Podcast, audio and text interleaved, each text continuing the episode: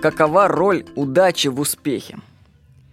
В книге «Великие по собственному выбору» авторы приводят результаты своих исследований о роли удачи в становлении великих компаний. Они берут для сравнения в каждой области бизнеса две компании, которые имели равные возможности, но потом одна из компаний превзошла другую в 10 раз. Они задаются вопросом, почему так произошло?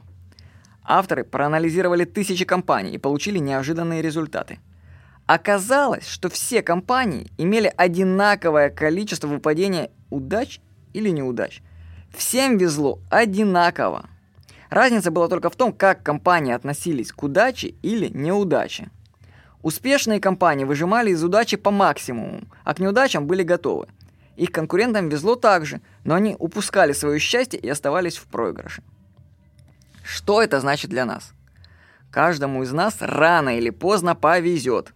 Когда это случится, нужно запрыгнуть на волну удачи и держаться на ней. Ну, также гарантированно нас ждут неудачи, и к ним нужно готовиться заранее. И тогда их даже можно будет обратить в успех. Так что дело не в удаче или неудаче, а в отдаче от них. Каждому из нас везет одинаково. Вопрос только, как мы справимся со своими удачами или неудачами. С вами был Владимир Никонов.